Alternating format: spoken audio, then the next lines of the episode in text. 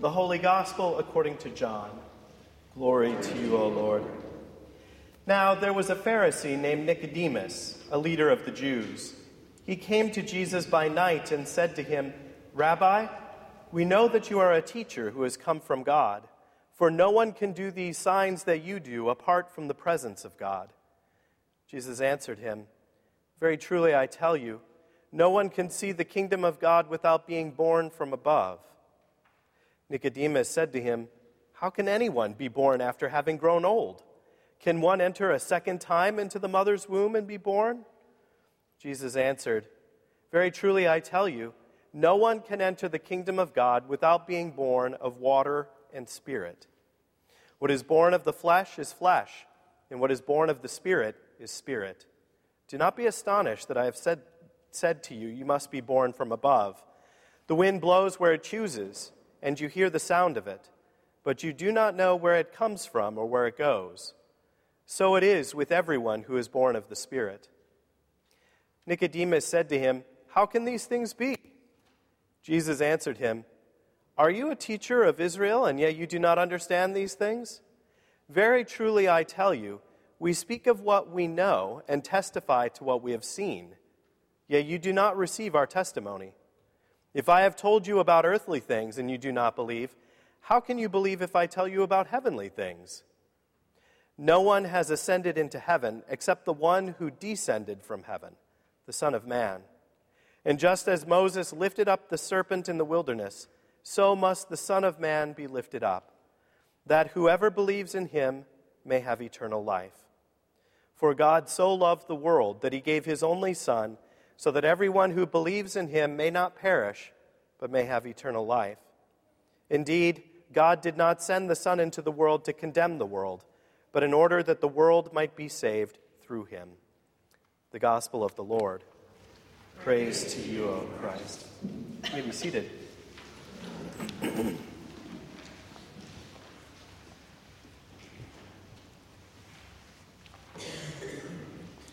Lord be with you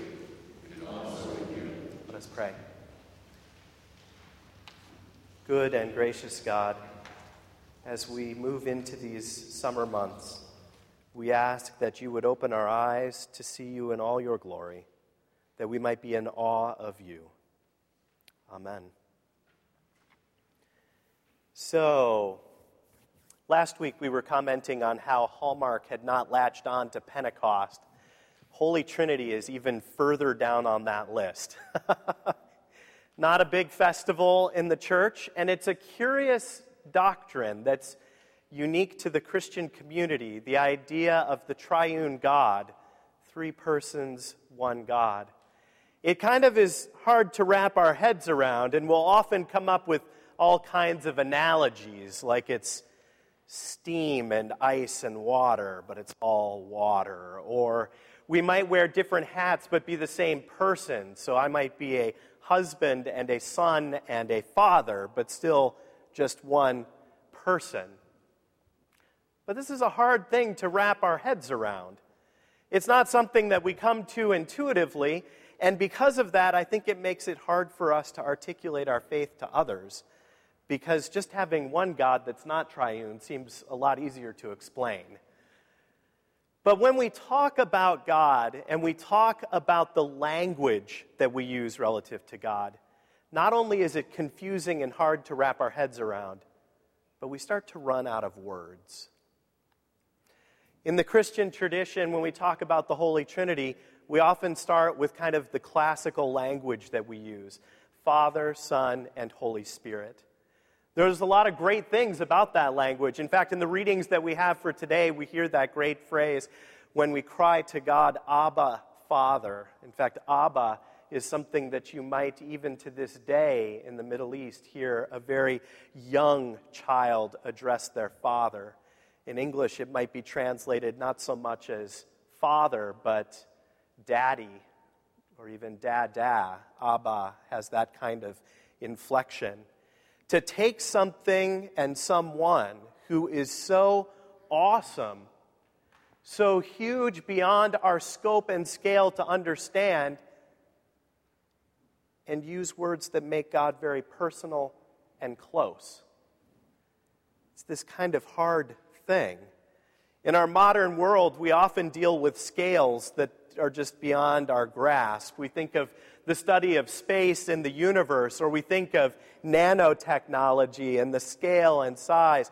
And both of those seem so impersonal in a fashion.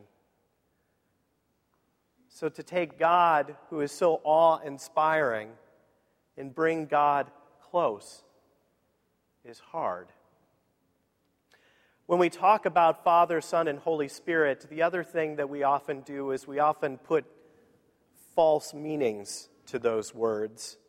It would be a mistake in our tradition if we were to think of God then as a man, and we often do, kind of big white beard or whatever the case might be. But if God is a man, then the next question is well, where's the woman then? so God must not be alone then, or God is not complete or full. And that's not what we would articulate as Christians at all. Many theologians looking at Father, Son, and Holy Spirit would talk about the image of the most perfect and intimate community possible, something that we as people of faith would seek to emulate as we gather around meal, as we bring new ones into the family through the waters of baptism this sense of community that is loving and forgiving and gracious and self sacrificing for others.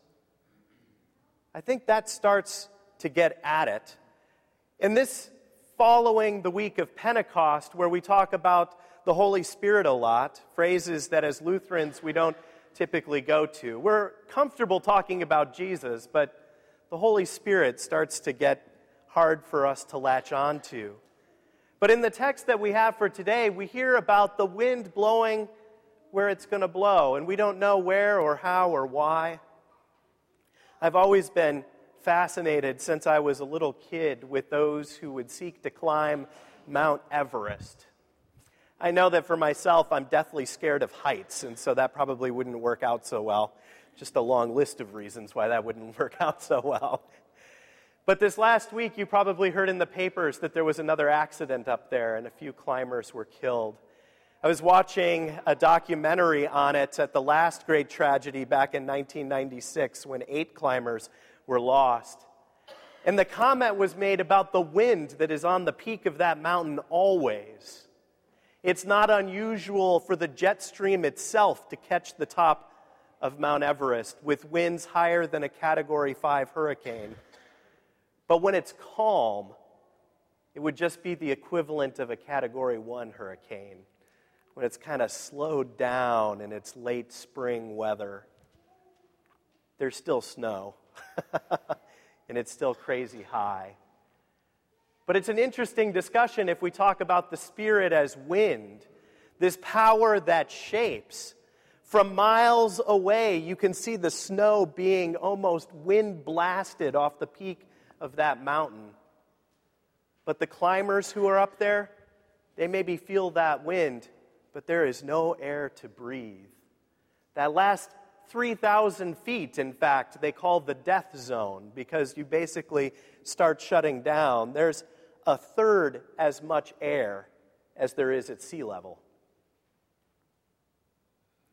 As we talk about the Holy Trinity, there is a question about that intimate community and our relationship to it.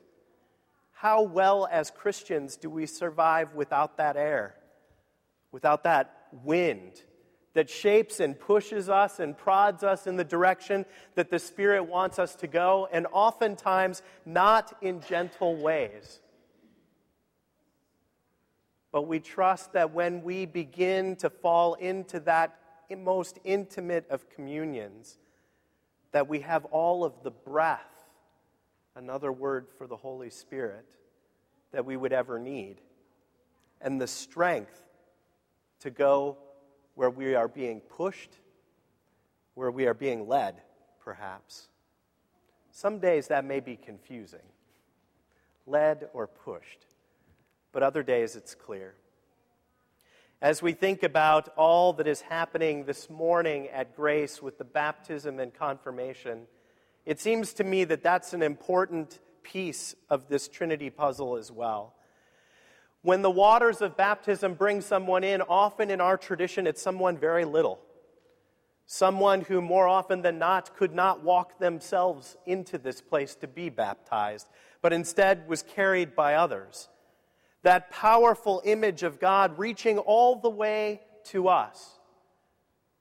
The idea that we bring nothing to the equation and God brings everything. But now the next part of that is what do we do with that gift? As our confirmands affirm their baptism, they're taking on this faith for themselves. They're grabbing onto this wind in a fashion, taking in this breath of God in a way that gives them strength to move through their lives, trusting that they have been brought into that most holy of communions. So, when you think of this doctrine of the Holy Trinity and all kinds of triangles and other three sided things show up in your brain, be mindful that God, at God's core, is about bringing us into community. Christ did it, God does it, the Holy Spirit continues to bring us in. So when you see this water or feel a gust of air, be mindful. God is calling, God is giving strength, God is sending. Amen.